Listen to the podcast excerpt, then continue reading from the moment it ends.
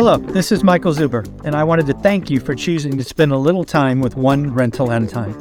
My life's mission is to help investors close 1 million rental properties. In order to tackle this crazy goal, I will need your help. If you like this episode or any of the content we produce, please share it on social media. If you get one of my books or perhaps one of our 500 cards, please take a selfie and tag one rental at a time.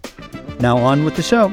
And that means we get started a little early because one of our millionaires, Mr. Jonathan Twombly, needs to do our discussion at 7:30. So you get the live at 7 a.m. Well, we are back in the country, and some of you have asked to see my puppies. They haven't been on camera in five or six weeks. If you don't know, this is Happy. Uh, she is a good girl and usually just sleeps by my side. And this one is Sunny. He's a little more rambunctious. He likes to get into stuff, and uh, he's usually running around my feet. So uh, a lot of you asked to see him. There you go, Sunny and Happy. There we go. So March 2nd, we got a lot of stuff going on in the market. Lots of things we have been talking about. So let's get right into it. I want to talk about rates and I want to propose a what if scenario to you. First and foremost, rates are clearly going higher. The 10 year now has a four handle on it. The two year is 4.8 and the one year has a five on it. These rates are going to give folks options, right? There has been a long time since you or I could go get a CD, a treasury, uh, you know, something else, right? There was a long time where there was no alternative, Tina. Uh, now there is. So again, this will hurt cap rates. This will hurt perhaps residential, right? Any investment decisions needs to have a higher return. And frankly, I think that is a good thing. We'll talk more about that later when we get to Chamath's discussion. But yes, folks, rates are going higher. It is going to cause pain. We've talked about the pain in the commercial segment. We talked about, I think it was Brookfield and PIMCO walking away. There will be plenty of syndications that come up on bridge debt renewals that either will extend and pretend or it will go back to the bank and the LPs uh, will lose pretty big time. So I want to propose a what if scenario to you. I'm sorry, what if? There's been, and I've been guilty of this as well. So this is this this is me included. I think there was a general impression that inflation would trail off. Now, I have proposed it will be slower than most, right? Most people, Cathie Wood, Jeremy Siegel, all these guys were like, hey, by the summer the Fed's going to cut. That is clearly not on the table. I was proposing, you know, easy, hard, and really hard. But I want to propose a what if scenario that's even longer than I have been talking about. What if in 2025, not 24, 2025, so I don't know, 32 months away, 33 months away, what if inflation is still 3% or greater? What if the federal funds rate, right, the terminal rate stays at 5%? You actually have positive rates. We talked about that yesterday, right? Inflation at 3 um, or rates at 5, inflation's at 3, you actually have positive rates at 2%. That should cool the economy. What if GDP is below trend but not negative, right? So it's 1%, half a percent, something like that and mortgage rates sit between 6.5 and 7%, which is where I think they are going to kind of bounce around for quite a while. So what if? What, what happens? And then I guess the last thing I didn't mention is unemployment. Unemployment goes up, but stays below 5%, right? So it's not 3-4, it's not 3-8, it's not 4-2, it's 4-7, it's 4-8, something like that. So inflation's up, but not horrible. It is frankly still below the long term trend of full employment. How does that feel? We're in a still a high inflation environment at 3%, not yet at 2. We have now had mortgage rates in the sixes for a couple of years. We've had the ability to get uh, 5% in bonds. What is going on? That's, that's, that's a question that I have only started to think about yesterday evening as I was preparing for today is what happens if everything I see coming takes even longer? And that was really sparked by a video I saw from Chamath Palihapitiya. Hopefully, I'm close on that. Uh, and we'll get into that in a minute. But that's a what if scenario I want to play out with you. Next, let's get through earnings. Lots of earnings to talk about. First and foremost, shout out to the team at Salesforce. Salesforce beat top line, beat bottom line, and upped forecast, and also announced a larger buyback. So they're buying back more shares. Snowflake beat top line, beat bottom line, but actually lowered guidance or gave weak guidance. Okta beat top, beat bottom, uh, but and raised guidance. American Eagle Outfitter, so clothing, uh, beat top line, beat bottom line. Uh, Box beat top line, beat bottom line, but gave weak guidance. Macy's. Macy's was a big one. We talked about this over the weekend. I wanted to know what was going on with kind of middle America, right? Right. If you if you put Nordstrom's at the high end and I don't know, Target here, I, Macy's is kind of in the middle. Looks like Macy's met earnings or met revenue, beat on the bottom line, so earnings, and said, you know what, we're preparing for a choppy year. Consumers are charging more and carrying balances more. We are seeing this in the credit card data. So a lot going on. And then finally, Best Buy. Best Buy uh, missed earnings and gave poor guidance. Again, Best Buy is in that situation where a lot of people bought the computer, bought the smartphone, bought the you know whatever, and they just got to get through this. A lot of demand was pulled forward, so it's not as surprising there. Uh, but yeah, Best Buy was a disappointment. So let's talk about Tesla. Uh, I'm, I'm not, I have zero skin in the game. I only talk about Tesla because a lot of commenters either are in the stock, they love it or hate it. It's really interesting. With Tesla, you either love it or hate it. There's like very few people in the middle. Uh, but I thought this was interesting. Tesla um, Investor Day uh, was, I guess, a four hour affair. Meet Kevin live streamed it, and I actually watched a Meet Kevin reaction video kind of summarizing. And I have never seen Meet Kevin so pissed off. I think he was legitimately pissed off. Sometimes Meet Kevin puts on a show, but I think that 10 or 12 minute video, he was really disappointed. He has a lot of his net worth tied up in Tesla, and actually, I did not check the stock. Uh, it looked like, at least after hours, it was down as there was lots of pomp and circumstances, but very little details on what is coming on. So, uh, and also, it appears that Musk wasn't trying to talk to Tesla investors. He was trying to paint a bigger picture, which is kind of an interesting way to have an investor day. But hey, it is what it is. So again, it was really interesting to watch Meet Kevin kind of seemingly lose it on that. So if you haven't seen that video and you want to see him get mad, uh, it's out there. I think he produced it yesterday afternoon. Let's talk about Fed speak. I told you this was coming. Federal Reserve is going to talk tough.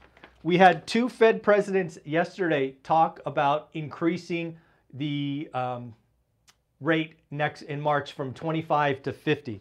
I want to make sure I get their names right. Bostic and Kashkari.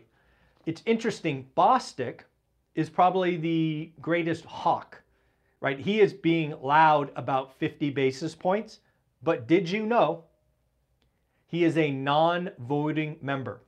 So all Bostic has is his voice. All he can do is rattle the change. He actually doesn't vote on the increase uh, on the 14th of March. Kashkari is a voting member, and his talk is tough but softer, if that makes any sense. He's basically saying we can't rule out 50 basis points. And this is exactly what I told you was coming. They're all going to talk tough. They're all going to do these things. But while I believe they should do 50 bases, I believe they will only give us a quarter. I think we are going to get Bernanke, which means just 25 every meeting until something breaks. And I think that's probably two or three meetings in a row. We may go to five and a quarter. I originally thought five. You got to think five and a quarter is at least on the table. Needless to say, though, we are almost to the end of this. I think the Fed is trying to buy time for the summer. They want to see some of the housing data roll off and then, you know, pause for the rest of the year. No cut coming. Hopefully, I've been clear on that all year. Chamath. Chamath had a very interesting discussion. And again, I watched the All In podcast. Uh, I watched Chamath individually occasionally. He originally was like, hey, there's a lot of pain coming to the VC community, and there's going to be a lot of resets and write offs. He's actually now, he just was interviewed, I think somewhere in Florida, basically talking about, you know what? I originally thought we would get through this in three quarters. He now thinks it is going to be three years. And as I got to thinking about that, that's what I think is coming to the commercial real estate market. Right? Where residential has 98% fixed, we, you know, most people live in their homes, not a lot of pain coming. Commercial, hopefully you've heard me loud and clear, is going to have pain. Bridge debt resetting, cap rates up, LP call for capital, just all bad, all bad, all bad. But perhaps it won't be this tectonic or almost earthquake like event. It will instead be spread out longer. I think a lot of institutions will look at an asset and go, yeah, we don't really want that one. We don't want to take a haircut. Maybe they'll extend and pretend. Maybe they'll take a lighter fee. I, I just think there's going to be a lot of upset stomachs versus a violent kind of cleansing. So I think what you're going to see in the commercial market is longer pain. And again, for us that are buyers or 1031 exchange, it'll actually create more opportunity. So again, I think there's a lot of, I don't think it's going to be inside a nine month window. I think the pain in the commercial market will extend, if not three years, maybe a year and a half, two and a half years, something like that. Because I, I see a lot of kind of the valuation in the VC market kind of being the same in the commercial market. A lot of debt was put on with stupid assumptions at low rates with short term variable. And instead of taking a down round or a write off, they'll just extend and pretend. Uh, John Burns, something that you and I have talked about the last couple of days is home builders are in a unique situation where they are they can get transactions done by advertising low rates. So we talked about Pulte Homes. Pulte Homes is doing the four and a half. It turns out it's actually four and a quarter. According to John Burns, four and a quarter. Actually, according to The Economist. Yes, there's actually a magazine called The Economist generally speaking, very long and boring articles, but when they talk real estate, I read them. The Economist, quoting John Burns, talked about uh, home builders, Pulte doing these four and a quarters, and Toll Brothers doing 4.99. Remember, instead of taking a discount on price, they just buy down the rate and it's cheaper and they can get transactions done. John Burns did the math. And a lot of you asked me, is, is what kind of discount, right? Make it apples to apples. So John Burns, again, uh, in the magazine The Economist, which you can find online, says um, based on the financial engineering, the trade-off is the the home builder could either take a 16% discount on price or they could offer rate buy downs which are often less than that. This is exactly what happens. And again, I asked you guys about a week ago, just do the math yourself. If you're going to be moving into a home that you plan to live for eight years, you're not a flipper, you're not some short termer, you're going to live there for eight to 10 years, it is far better to get a lower rate than a 5 or 10% discount. It just is. It's mathematically a better option for you. So, again, if you don't believe me, do the math, right? $400,000 loan at 7%, or no, yeah, $400,000 loan at reverse, sorry. $400,000 loan at 4% or a $350,000 loan at 7%. Just do the math. The payment is shockingly larger. And again, if you're going to live in your home for eight years, yes, you let them get you the price, but they buy down the rate and you actually save money long term. All right, so what else do we got going on? Uh, let's see. The 10 year broke 4%. We talked about that earlier. Oh, Eurozone, last article I read this morning for becoming to the office. The Eurozone inflation is down slightly, down to 8.5% from 8.6. Unfortunately, core is up. Core went up to 5.6. It was expected to be 5.3. So inflation is a worldwide phenomenon. Uh, and again, it's something that we are going to be dealing with, I think, longer than expected. And then finally, back to something Chamath talked about. What if we have high rates for seven years, right? So we're talking what, 2030?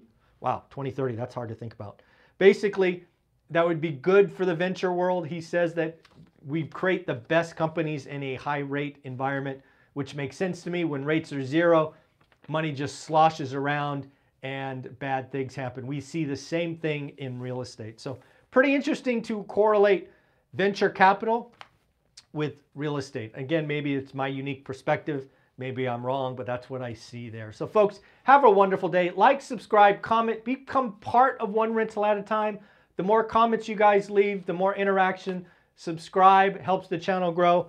Uh, we actually added 41 new subscribers yesterday. So, thank you very much. Uh, folks, have a wonderful day. Bye bye.